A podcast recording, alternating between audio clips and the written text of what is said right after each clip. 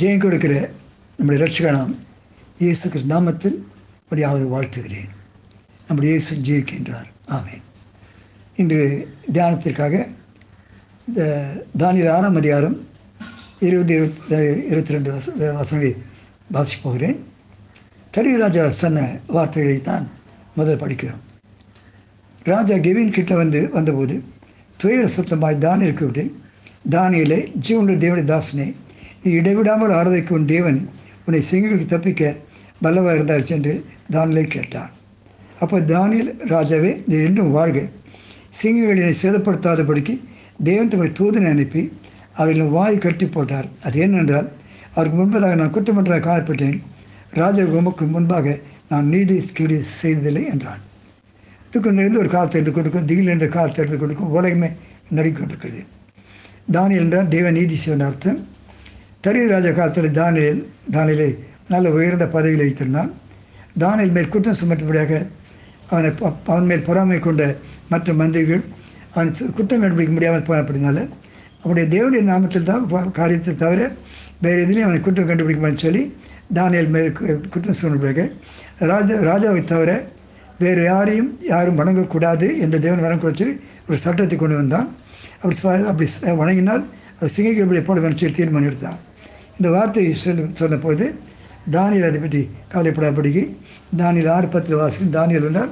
அந்த பத்திரத்துக்கு முத்திரையிடப்பட்டிருந்தும் தான் முன் செய்து வந்தபடி மூன்று முறை எரிசலின் நேராக பலகனி தேர்ந்தெடுக்கும் திறந்திருக்க ஜெபம் பண்ணி சோதனை செய்தான் இருக்கிறது. அதில் தானியை தூக்கி சிங்கங்களை போட்டார்கள். போட்டு போ ராஜாவுக்கு துக்கம்தான். போட்டபோது இந்த ராஜா துக்கத்தோடு ரெண்டு அடுத்த நாள் வந்து நிறுந்து இந்த வார்த்தை கேட்கிறான், ஜீவன தேவனுடைய தாசனை, இதை கேட்டுக்கொண்டு அடிமான தேவைப்படையில நீங்களும் நானும் ஜீவன தேவனுடைய பிள்ளைகள், ஆக துக்கத்தோடு நீ ஆராதிக்கிற தேவன் உன்னை சிங்கங்களுக்கு தப்பிக்க வல்லவராக இருந்தாரா. நன்றாக கவனிக்க வேண்டும். சிங்கம் அது ஒரு அது துஷ்ட ஆவி, துஷ்ட மிருகம்.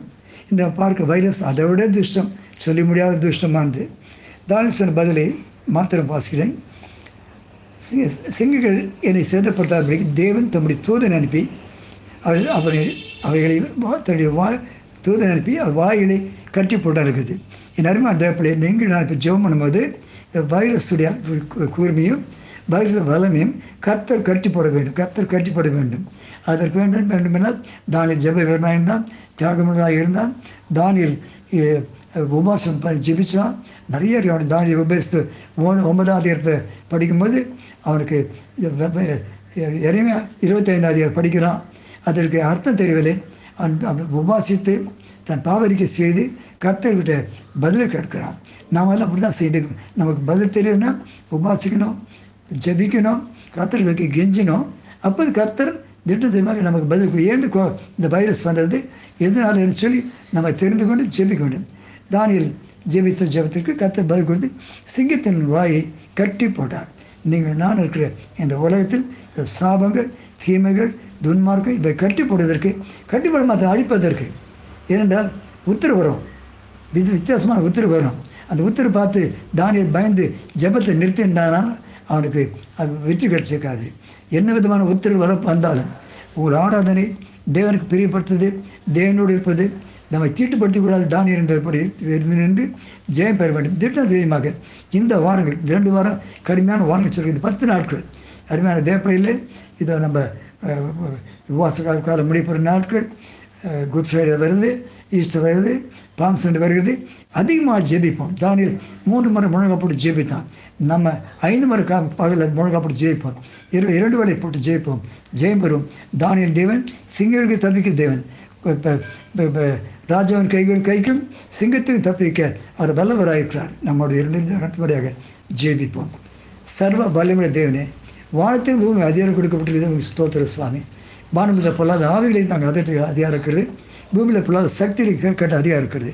ஆகிய பிதானாதா, இந்த சுவாமி எங்கள் வாழ்க்கைக்கு விரோதமாக இருக்கிற ஆவிகள், தீமைகள், வியாதிகள், இது சுவாமி கொள்ளை நோய்கள் எல்லாத்தையும் அதட்டுகிற சுவாமி. அந்த பூமி அரிசியாக நிறுத்த எங்களுக்கு அதிகாரம் இருக்குது. ஆகிய பிதானாதா, கொள்ளை நோய் கட்டி போடுகிறோம். கர்த்தர் விடைத்துறாங்க வாசி கேட்கிற அத்தனை பேரும் ஜெபகராய் மாறுபடியாக இன்னும் அதிகமாக ஜெபித்து கர்த்தர் யார் என்று பிதாய் எப்படி பிதாவே இதோ சுவாமி அந்த தேசத்தார் தெரிந்து கொண்டார்கள். அதே போல் எங்கள் தேசமும் உலகம் தெரிந்து கொள்ள கிரியை செய்யப்படாக எங்களை உபயப்படுத்தும் ஆசீர்வதியும் இயேசு நாமத்தில் பிதாவே. ஆமேன், ஆமேன், ஆமேன்.